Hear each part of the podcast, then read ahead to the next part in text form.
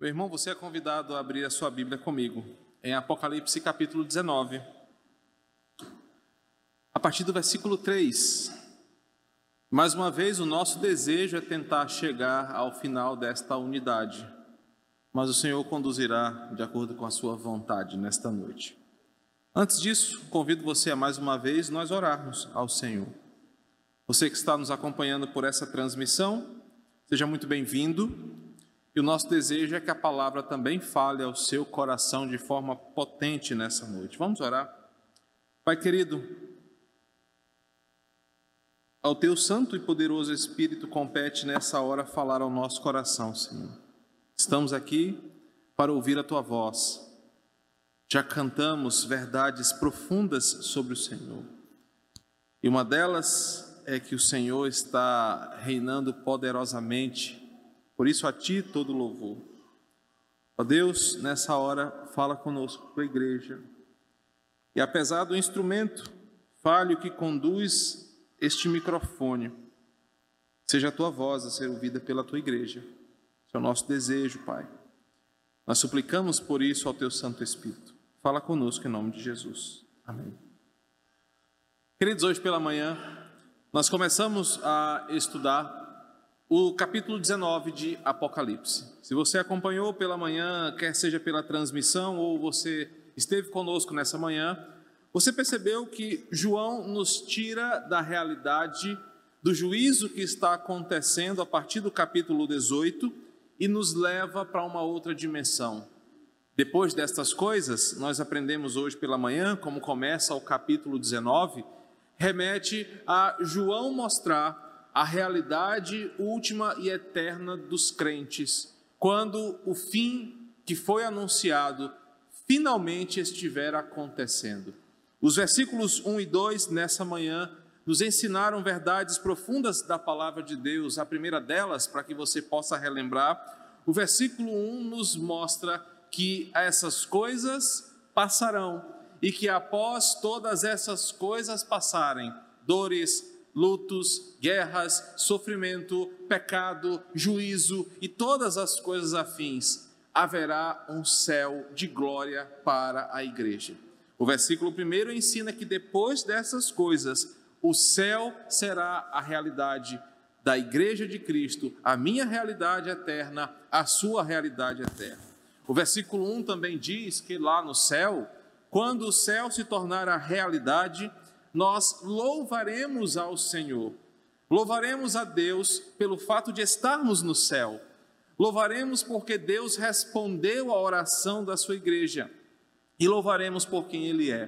Por isso que a grande multidão do versículo 1 começa um momento litúrgico no céu com o convite, aleluia, que significa literalmente louvemos ao Senhor. Os motivos dos louvores estão destacados no final do primeiro verso e no início do versículo 2. Aprendemos pela manhã que o louvor da igreja, esse momento que temos aqui de cântico congregacional, é uma potente arma, não para os outros, mas por vezes em nosso coração e contra o nosso coração, para nos manter firmes em esperança, em fé e também engrandecermos o, nome do Senhor. E por fim, aprendemos pela manhã que o motivo de nossa adoração, o motivo de crermos, de nos mantermos convictos, de nos mantermos esperançosos, é que primeiro a palavra do Senhor nos garante: há um céu para mim e para você.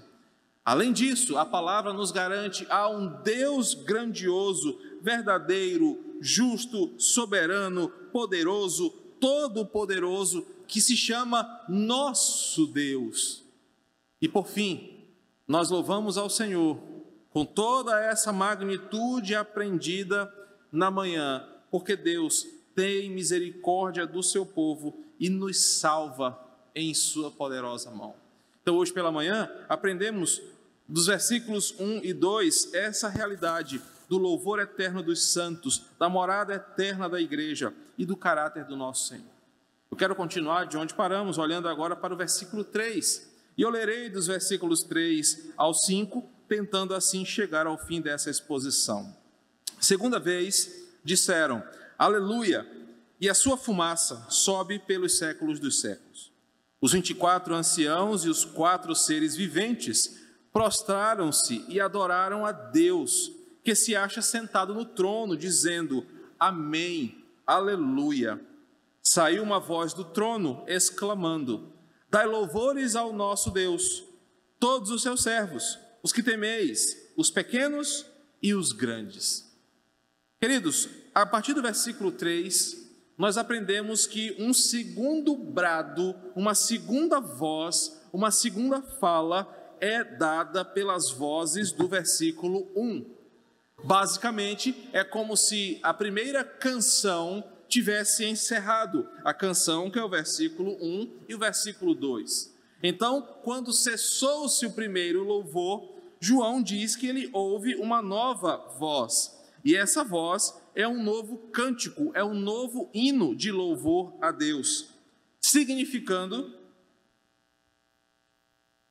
que a presença dos crentes no céu será marcada por intensos e incansáveis momentos de louvor a Deus. Isso não significa que nós ficaremos a eternidade num templo, louvando e cantando em toda a eternidade.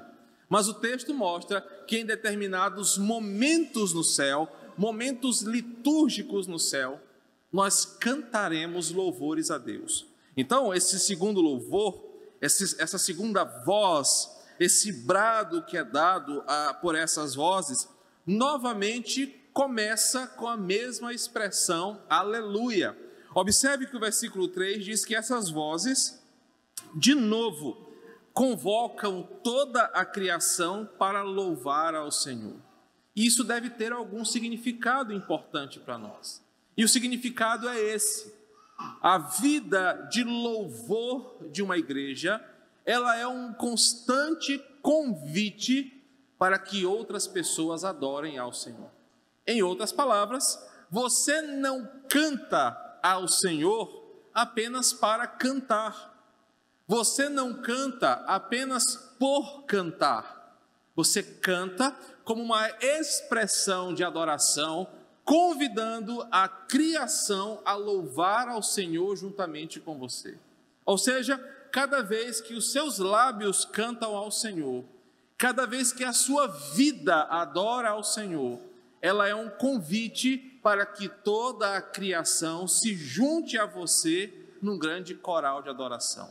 Por isso, o louvor, tanto do primeiro momento quanto do segundo momento, começam com um convite, começam com uma convocação. Vinde, louvemos a Deus. Pastor, e como isso muda minha vida? Em termos muito simples e práticos, muda a forma como você se comporta durante um culto aqui. Se você entender a profundidade desse texto, você vai entender que o momento de cânticos congregacionais, o momento de adoração ao Senhor, não é aquele momento onde o ministério de louvor te empurra para fazer alguma coisa, como se você precisasse de alguém te dando uma força para que você fizesse alguma coisa. E como músico, eu percebo que por vezes o ministério de música parece estar forçando a barra para que a igreja participe do louvor. Não há uma resposta ativa da igreja, não há uma celebração conjunta. É como se estivéssemos esperando mais aquele ritual passar. Vamos ficar de pé, igreja. Você levanta, às vezes contrariado. Poxa, estou cansado, queria ficar sentado. Vamos cantar, igreja. E estamos cantando um tributo a Jeová. A música fala: Sou grato por tudo que tenho você está cantando como se estivesse lendo um rosário, um terçário ou comentando uma notícia do jornal. Te sou grato por tudo que tenho. Quase parando, como aquele relógio sem bateria, como aquela coisa que está funcionando arrastada. Meu irmão, é um tributo ao teu Deus, é um tributo ao nosso Deus. E você fica com esse desânimo. Agradeçam a Deus porque eu não sou Jeová, porque você seria só pó e cinza nesse exato momento. Porque você parece que não expressa, ou que você não sente, ou que você não quer. Por vezes eu, como pastor, sinto um peso na igreja, de parecer que você está aqui obrigado, de parecer que você não se entrega na adoração, é uma coisa mecânica, religiosa, pesada, e por que não dizer feia?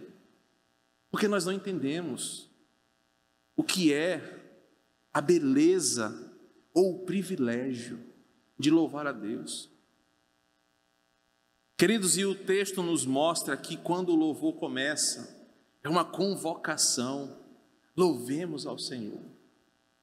Isso significa que quando o ministério de música ou o culto começa, as notícias do teu time de futebol, as notícias do mundo lá fora, as preocupações que você tem amanhã, ou as preocupações que você tem ainda hoje, não são mais importantes porque é te dado o privilégio.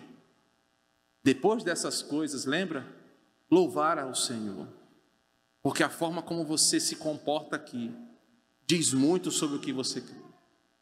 Talvez você esteja aqui porque não tem opção, talvez você esteja aqui mesmo não querendo, mas hoje é uma oportunidade de você entender o que João está ensinando.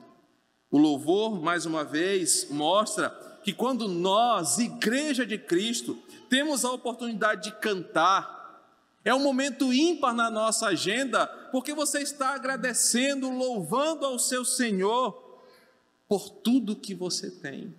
E como é que você agradece a Ele? Com a mecânica de um semblante apático, morno, frio? O louvor deveria ser aquele momento onde a tua alma rasga-se diante do Senhor. Meu querido, não se preocupe se vão achar que você é menos reformado se você der um aleluia e um glória a Deus. Não se preocupe se os cara, as pessoas vão achar que você está muito pentecostal. E só uma parte que eu prometi para a Lely que eu pensaria muito nas palavras que eu vou falar. Que ela fala, muito, está muito desbocado falando, te controla um pouco mais. Eu estou aqui pensando dez vezes antes de falar. Não se importe que as pessoas vão dizer: meu Deus, mas esse pastor não era aquele pastor reformado, não sei o quê. Adore ao seu Deus, expresse a Ele o que você sente. Se a tua boca quer dizer um aleluia, diga. Se você quer dizer, Senhor, eu te amo, diga. Pois você está diante do teu Senhor, em uma convocação santa de adorar ao teu Deus por tudo que você tem. Nós não vamos fazer disso aqui um escarcel mas nós vamos fazer disso aqui um lugar de pessoas que adoram ao Senhor com coração e não com palavras. É, vou contar um detalhe aqui. Quando nós estávamos lá no Quilombo, semana retrasada, eu pedi para Deus levar todo mundo no Ministério de Música. Eu orei e falei, Senhor, leva todo mundo agora de uma forma fulminante. Sabe por quê? Alain vai saber disso. Lá no culto, três ou quatro crianças cantando, só com palmas, não estavam afinadas, não estavam no ritmo, não tinham estrutura, não tinham microfone, não tinham roupas da moda, não tinham glamour, mas cantavam com coração. Um detalhe que o Alan, que Alan chorou e Leilane filmou ele chorando. Nós nos emocionamos. Esse equipamento aqui vale mais de 10 mil reais. Essa bateria que vale quase isso. Não vou nem falar o preço desse equipamento de Chicó aqui para não cair na mídia. E às vezes a gente faz aqui, eu estou falando do Ministério de Louvor, de forma mecânica. Para marcar um ensaio uma briga, ninguém pode, estou ocupado, eu não quero, eu estou de birra, porque fulano não fala comigo. Irmãos, o meu coração naquele dia entendeu como nós vivemos um teatro aqui na nossa igreja. E eu vi a sinceridade de pessoas que não têm condição, mas louvaram ao Senhor de uma forma preciosa, porque a salvação chegou num quilombo de pessoas que iriam para o inferno, mas a palavra do Senhor alcançou e elas estavam adorando ao Senhor como convite de louvar ao Senhor. Queridos, esse, esse verso aqui nos ensina uma realidade espiritual profunda. A igreja tem a oportunidade de louvar ao Senhor. E o que você está fazendo com essa oportunidade? O que você está fazendo com esse convite? Depois dessas coisas, a Bíblia mostra que nós vamos louvar a Deus, convidando a criação para louvar. E o próprio verso nos diz por que, que nós vamos louvá-lo? O verso explica que nós vamos louvar a Deus, versículo 1, pela nossa salvação, pela glória do Senhor, pelo poder de Deus, porque Ele é verdadeiro, porque Ele é justo, porque Ele julgou as nações, Ele trouxe a sua justiça. Mas observe o versículo 3: nós vamos louvar a Deus porque os seus decretos são irrevogáveis, a sua palavra é final. O que Deus fala que vai fazer, Ele faz. O que Ele fala que vai acontecer, vai acontecer, e por isso nós adoramos ao Senhor, porque nós podemos confiar em Deus. Nós louvamos ao Senhor, porque nós podemos confiar no que Ele diz. O versículo 3 faz menção ao juízo divino, ao destino final dos ímpios e dos inimigos da cruz. Em Apocalipse 14, 11, João falou dessa fumaça que subiu por causa do, do juízo que fora contra a Babilônia. E agora, novamente aqui, esse juízo, essa, esse termo aparece como resultado da punição de Deus sobre os ímpios da terra. A fumaça permanece para sempre como uma prova de que a sentença que Deus deu aos incrédulos será perpétua. A fumaça estará lá para sempre, para que o ímpio lembre que a sua ofensa será paga eternamente ao Senhor. Isso nos traz uma, um alívio, porque nós fomos poupados desse juízo, nós fomos poupados dessa condenação. Enquanto os ímpios não terão descanso, enquanto os ímpios não terão alívio, nós, a igreja, os santos de Deus, estaremos guardados louvando ao Senhor, louvando a majestade de Deus, tendo o deslumbre da sua glória. Observe que o versículo 3 nos leva a um, aprendizado importante também essa noite. O versículo mostra o destino final do ímpio. O destino mostra que o ímpio, o ímpio sofrerá pelo século dos séculos. O versículo mostra que o destino do ímpio é resultado da sua desobediência ao, a Deus. Por isso, a sua justiça será eterna. Não pense você que Deus poupará o ímpio. Poxa, já se passaram 50 milhões de anos, eu vou agora aliviar com o ímpio. Não, ele sofrerá eternamente. Mas em contrapartida, o povo da aliança louva a Deus, pois só Ele pode nos guardar e é o que Ele faz. Enquanto o ímpio está sofrendo, Deus está nos preservando em paz em Sua presença. E deixe-me falar uma coisa para você: líderes mundiais podem promover períodos de paz, líderes mundiais podem trazer bonanças temporárias, mas eles jamais conseguirão fazer o que só Deus faz. Deus vai extirpar o problema do mal para sempre. Nós estamos aprendendo isso. Deus vai eliminar os inimigos da cruz para sempre. Deus vai acabar com o sofrimento para sempre. E da mesma forma, Deus nos colocará em Sua presença para sempre. Aleluia! Louvemos a Deus. Aleluia! Louvemos a esse Senhor que nos deu a Sua palavra e nós podemos confiar. Pastor, que palavra foi essa? Ele disse: Você é meu, eu comprei você pelo sangue na cruz, das minhas mãos, ninguém pode te tirar. Querido, não há confiança maior do que essa. Não há certeza maior do que essa. Nem você, com toda a sua desobediência, nem eu, com todos os meus pecados, posso mudar uma palavra que o próprio Deus disse sobre mim. Ele falou: Eu te salvei, eu te comprei, e não há fome, não há nudez, não há perigo, não há espada que possam te tirar das minhas mãos. Por isso, aleluia, louvemos a Deus. O céu está sendo escancarado para nós. Nós estamos aqui nessa visão e dizendo: Louvado seja o Senhor, aleluia, porque Deus é o único digno de confiança. O versículo 4 e 5 são uma continuidade. O louvor está acontecendo, Os santos estão ecoando a canção pelo céu. Estamos diante da majestade, estamos diante do trono de Deus e acontece algo interessante. Versículo 4: Os 24 anciãos e os quatro seres viventes se juntam à igreja, se prostram e adoram a Deus. Observe que os 24 anciãos, representantes do governo e do pacto de Deus ao longo da história, 24 anciãos representando as doze tribos, representando os doze apóstolos, todo o povo da aliança em toda a história, e os quatro seres viventes que já foram apresentados para nós, os querubins da glória de Deus, aqueles seres que estão mais próximo de Deus, que estão protegendo a santidade de Deus, que estão guardando ao Senhor e estão adorando em todo o tempo, se juntam a réis mortais, glorificados como eu e você. Eles se juntam, porque no céu seremos todos iguais. Não haverá o pastor Mádcio e o pobre irmão coitado que mal consegue passar uma semana firme na fé. Não haverá distância entre nós, seremos todos iguais, como um só povo, uma só multidão, todos voltados com o mesmo intento: louvar, agradecer, adorar, desfrutar daquilo que nos foi dado.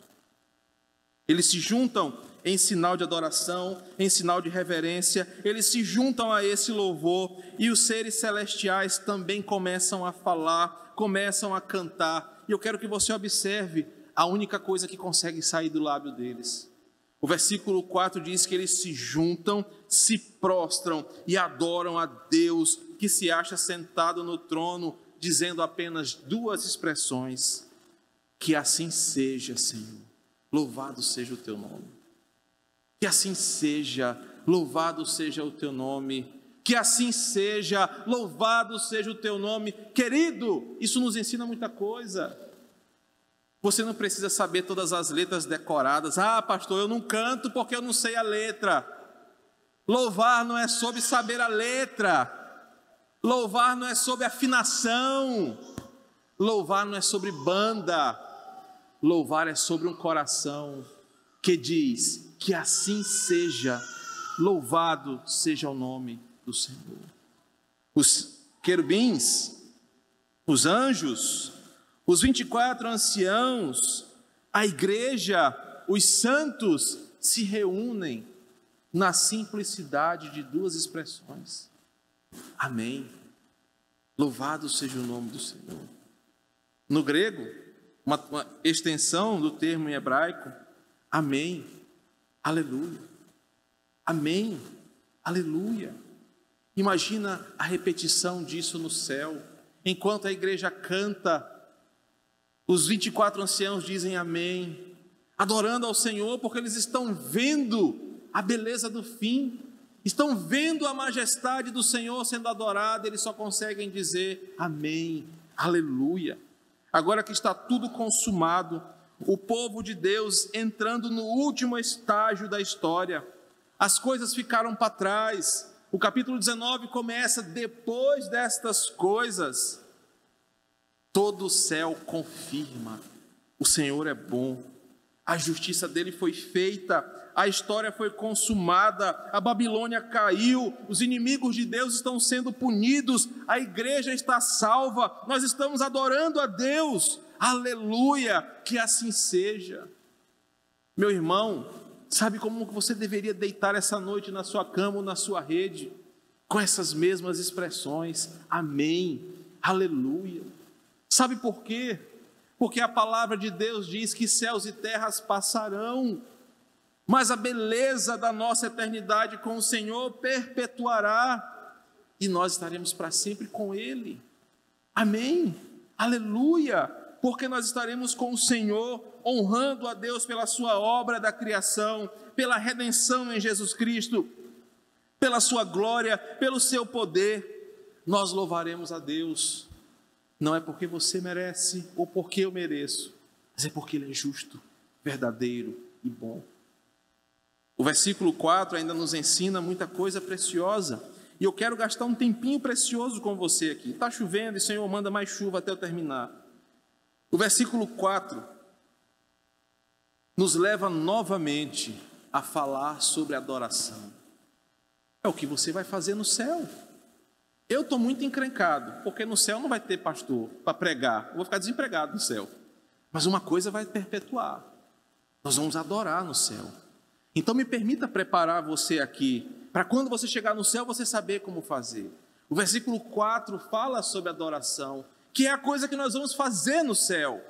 Por isso, observe comigo alguns pontos importantes nesse versículo 4. Em primeiro lugar, observe que os anciãos os seres viventes e os redimidos adoram a um Deus que eles conhecem pessoalmente, a partir dos seus feitos e do seu caráter. Observe que o louvor é a um Deus que eles conhecem de forma íntima, de forma pessoal, de forma próxima. Por isso, o ímpio não adora a Deus, não adianta botar música gospel num carro do ímpio e achar que ele vai adorar. Só adora a Deus quem conhece a Deus de forma transformadora, pessoal, íntima. Isso está aqui no texto. A igreja, os anciãos, os seres viventes estão adorando um Deus que salvou a vida deles. Estão adorando um Deus que eles conhecem. Estão adorando um Deus que conhece eles. Estão adorando um Senhor que colocou eles no céu e por isso eles adoram. Por isso, querido irmão, pare de achar que qualquer música tocada em qualquer lugar é adoração a Deus. Só adora a Deus o redimido. Só adora a Deus o verdadeiro crente. Os outros cantam, nós adoramos. Os outros apenas ouvem música gospel nós adoramos a Deus em espírito e em verdade. Por isso, quando você tiver a oportunidade de louvar a Deus, saiba que você está adorando um Deus que você conhece. Saiba que você está adorando um Deus que você é convidado a conhecer pela Escritura. Só crentes adoram. Católicos não adoram a Deus, outras religiões não adoram a Deus, porque eles não conhecem o Deus da Escritura. E a Bíblia diz que o verdadeiro louvor, adoração em espírito e em verdade, vem daqueles que conhecem profundamente a Deus. Uma segunda verdade que flui desse texto é que o versículo nos ensina que a genuína adoração exige do adorador reverência, exige do adorador compromisso com a santidade a Deus. E onde está isso? Observe no versículo 4 que os seres viventes, os anciãos, se prostram e adoram. Eles literalmente se humilham e contemplam a Deus. Por isso, não dá para adorar a Deus de qualquer forma. Não dá para adorar a Deus com qualquer postura. Não adoramos a Deus fazendo trenzinho na igreja. Não adoramos a Deus rodopiando, saltando, pulando, como alguns falam, pererecando na igreja. Isso não é adoração. Nós adoramos a Deus com reverência, humilhação, prostração de alma e contemplação. Não se adora a Deus pulando feito pipoca, não se adora a Deus com exagero emocional, não se adora a Deus com excessos, não se adora a Deus com extravagâncias. O texto mostra que os anciãos simplesmente, em um ato de reverência, se prostram e começam a declarar: Amém, Aleluia, glória a Deus, Louvado seja o nome do Senhor. E essa adoração não é mecânica. Nós somos tão bíblicos, tão reformados que não expressamos emoções, não é isso. Eu imagino, eu sou muito fantasioso. Eu vou ser um estou lá, e, né, irmã Antônia? Eu vou estar lá numa dessa chorando, já todo babado, catarro escorrendo, e aleluia, glória a Deus, eu estou no céu. Eu vou estar festejando ao meu Senhor. E eu imagino essas pessoas prostradas, literalmente curvadas, com o rosto no chão, sabendo que estão diante de Deus, o melhor e maior momento da história, entre lágrimas, entre louvores, entre palavras. Mas observe, com reverência, porque eles sabem em quem eles estão e diante de quem eles estão. Prostrar-se aqui, literalmente significa reconhecer a grandeza de quem está diante de você e a sua insignificância e total necessidade de benevolência. Essa é a tradução dessa palavra. Eu estou diante de alguém tão poderoso, eu sou tão pequeno que eu preciso que esse ser tenha compaixão de mim. Por isso eu me humilho, eu me prostro. Eles estão diante do Santo Deus, por isso eles rasgam a sua alma, eles se entregam ao Senhor, ensinando a igreja como nós devemos nos comportar.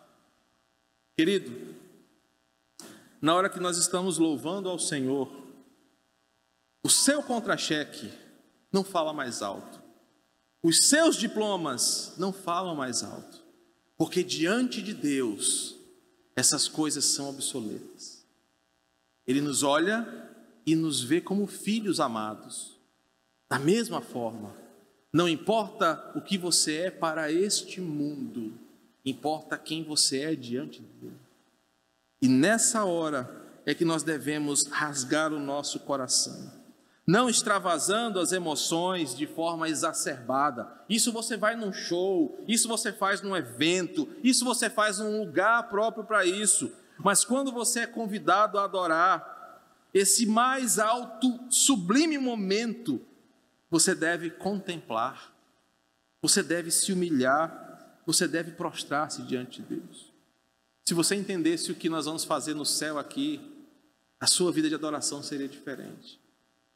Porque quando a gente começasse, irmãos, vamos cantar, você estaria amém, aleluia, louvado seja o nome do Senhor, você estaria entregando o seu coração para Ele, porque aquele momento é ímpar na sua agenda, não há nada mais especial que você faça ou que você fez, porque o que você está fazendo nesse momento é o que você vai fazer na eternidade é louvar e adorar ao Senhor. Por isso, os anciãos contemplam, se humilham, se prostram e adoram. Em terceiro lugar, esse versículo me ensina o seguinte: não adianta nada você ter contrição, postura de crente, mas não ter sinceridade de adoração. Os seres celestiais se prostram em sinal de humilhação, mas eles adoram em sinal de admiração. Eles não param de falar, eles não param de cantar. Observe que a postura é completa, eles se humilham e adoram, porque eles estão diante de Deus. Não dá para você ficar pagando de adorador por aí, com fala mansa, falando suave, falando leve, para pagar de santarrão, se o seu coração é arrogante, se o seu coração não está tomado por motivos de admiração a Deus. O pacote é completo, o verdadeiro crente, ele é reverente, mas ele é humilde, ele é adorador porque ele contempla Deus, ele admira ao Senhor, ele ama a Deus. Ele ama o que ele faz, ele ama o que ele fala, ele ama o que ele canta, porque ele ama o Senhor. Não adianta nada você ter uma postura de adorar. Adorar não é encenação, adorar é uma postura do coração, é uma atitude de vida, é de você viver apaixonado pelo Senhor. É de você viver desejando um dia olhar nos olhos de Cristo e agradecer a Ele pessoalmente isso te faz todo o tempo querer estar na presença do Senhor. Isso te faz estar em todo momento diante de Deus. E por fim, o versículo 4 nos ensina uma última verdade. Eles se prostram e adoram aquele que está sentado no trono. Observe a potência desse texto. Eles adoram aquele que está sentado no trono. Eles adoram o único que é digno. Eles adoram o único que reina. Eles adoram o único que era, que é e que sempre será. O único cujo poder jamais será abalado e cuja glória é eterna, é infinita. Eles adoram ao único que está sentado no trono. Quando essas coisas passarem, depois dessas coisas, não haverá mais imagem de santos, não haverá mais deuses nórdicos para serem adorados, não haverão mais orixás, não haverão mais seres da mata, não haverá mais nada a não ser adorado, a ser adorado, a não ser o Senhor, porque todas essas coisas ruirão, nenhuma delas existirá para ser adorado, pois fora Deus só existe Ele que está sentado no trono, e fora Deus, nada é digno da verdadeira adoração. Os seres se prostram e adoram aquele Deus que é, desde a eternidade até a eternidade. Salmos 93, versículo 2. Querido, isso me ensina muita coisa. Isso te ensina muita coisa. Sabe, você pode achar Chicó um cara feio, você tem razão. Você pode achar o pessoal daqui do louvor chato, mas quando a gente vai adorar, você não está adorando essas pessoas aqui. Quando você vai adorar ao Senhor, você não está adorando a música que eles estão tocando, se ela te agrada ou não, se a guitarra está alta, se está baixa. Você está adorando ao único que está sentado no trono, e isso basta para você. Poderia não ter instrumento, como nós vimos lá no Quilombo, poderia não ter microfone, poderia não ter estrutura, mas só de saber que você está na, na presença de Deus isso deveria ser para você um bálsamo. Amém, aleluia, louvado seja o Senhor. O versículo 5 nos mostra uma verdade: que diante desse louvor sai uma voz exclamando: Dai louvores ao nosso Deus, todos os seus servos que os temei, os pequenos e grandes. Observe que essa voz chama todo mundo para adorar ao Senhor. No contexto aqui, são aqueles que foram perseguidos, que foram mortos, que foram oprimidos pelas guerras da Babilônia, pelo mal que ela fez. Aquela voz diz o seguinte: Você que foi moído por esse mundo, você que o mundo desprezou, você que o mal fez você sofrer, você que o pecado castigou a tua carne com doenças, com violência, com morte, você que é pequeno diante desse mundo, levante-se e venha adorar ao Senhor. Sabe por quê? Porque na presença de Jesus, é Ele quem nos levanta para adorar. E Ele fala: vocês grandes, poderosos, abastados, ricos, letrados, influentes, levantem-se de igual para igual com os pequenos, porque no céu seremos todos iguais. Todos os servos de Deus, todos os que temem ao Senhor, os pequenos e grandes, levantem-se, adorem ao Senhor. Querido, imagina como vai ser no céu.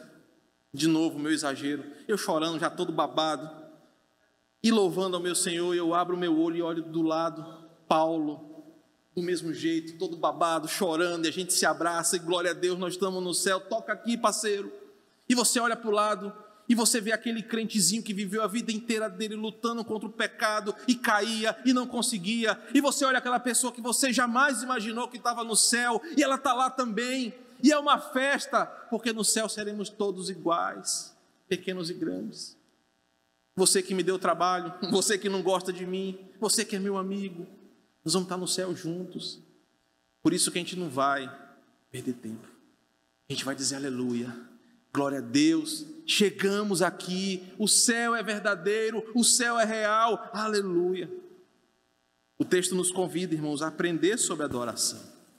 E eu quero terminar trazendo algumas lições para você. Eu expliquei o texto da melhor forma que eu poderia explicar. Eu falei detalhes, Expliquei, mas eu quero que você saia daqui e ponha em prática isso. Como? Em primeiro lugar, o texto nos ensina que nós somos destinados à adoração. O texto nos ensina que a finalidade da nossa existência é adorar ao Senhor. O mundo faz você crescer assim. Você está crescendo para ser um médico, um advogado, um homem de negócios. Você está crescendo para ser rico, para ser poderoso. A Bíblia diz: você foi salvo para adorar o Senhor. Porque no final de tudo, essas coisas vão todas passar. No final de tudo, todas essas coisas vão cair e só resta adoração. O texto me ensina que eu devo viver com isso em mente. Eu fui criado e destinado para adoração. Segundo lugar, o texto de hoje te ensina que a nossa morada eterna será um lugar de constante adoração. Será um lugar de reunião de adoração ao Senhor. Lá não vai ser assim, ah, lá vamos lá de novo para o culto, oh meu Deus, que chatice, já é domingo de novo. Lá você não vai querer que o culto acabe, porque você vai estar diante de Deus, adorando ao Senhor. O texto me ensina, e ensina você, que a nossa morada eterna é um lugar de constante adoração. Em terceiro lugar, o texto vai te ajudar a pensar nessa semana. Os decretos de Deus são irrevogáveis, são eternos. Deus é fiel à Sua palavra. Ele disse que salvou você, você está salvo. Ele disse que salvaria a sua família, Ele vai salvar. Ele disse para você que te sustentaria nos dias maus, Ele vai te sustentar. Ele falou que estaria com você em todos os dias até a consumação dos séculos, ele vai estar. Ele disse que andaria com você, ainda que você andasse pelo vale da sombra da morte, ele vai andar. Ele disse que estava preparando moradas eternas para você e para mim. Ele está preparando. O céu existe, o céu é uma verdade. Por isso, confiemos no poder de Deus. Confiemos na verdade da palavra e desejemos o céu de glória para a nossa vida. Que o Senhor nos abençoe. Vamos orar. Pai querido, obrigado pela tua palavra ministrada, Senhor. Ela alimenta o nosso coração, ela nos dá esperança, ela nos enche de um desejo glorioso de vermos o dia chegar onde estaremos para sempre contigo. Hoje à noite nós aprendemos tanto sobre a adoração que entregaremos a Ti na eternidade, mas uma adoração que já começa aqui na terra, quando a Tua igreja reunida adora ao Senhor. Pai, obrigado, porque nesse dia glorioso que Apocalipse 19 revela, eu estarei lá, os meus irmãos aqui estarão lá comigo nós nos olharemos e veremos que valeu a pena crer e esperar o agir de Deus. Naquele momento, não conseguiremos falar muita coisa. A tua palavra diz que os nossos olhos estarão transbordantes de alegria, pois não haverá mais sofrimento, mais dor, mais tristeza. Só conseguiremos dizer: Louvado seja o Senhor, aleluia. Pai, como nós desejamos esse dia. Nós não apenas queremos morrer, nós queremos estar reunidos no céu com o Senhor. Por isso, Deus, em tempos de guerra como os nossos, oramos, ora vem, Senhor Jesus, porque essas coisas vão passar. Apocalipse disse para nós hoje que essas coisas vão passar, e eu e a minha família eu e esta igreja, eu e todos os crentes de toda a história, estaremos no céu com o Senhor, tão certo como o ar que eu respiro nessa hora. Porque o céu existe, o céu é real, o céu é a morada eterna do teu povo. Ó oh, Pai, que essa beleza, essa verdade, aqueça o nosso coração. Em tempos difíceis, em tempos de incredulidade e que sempre haja em nossos lábios um motivo de louvor ao Senhor. Assim nós oramos em Cristo. Amém. Vamos cantar.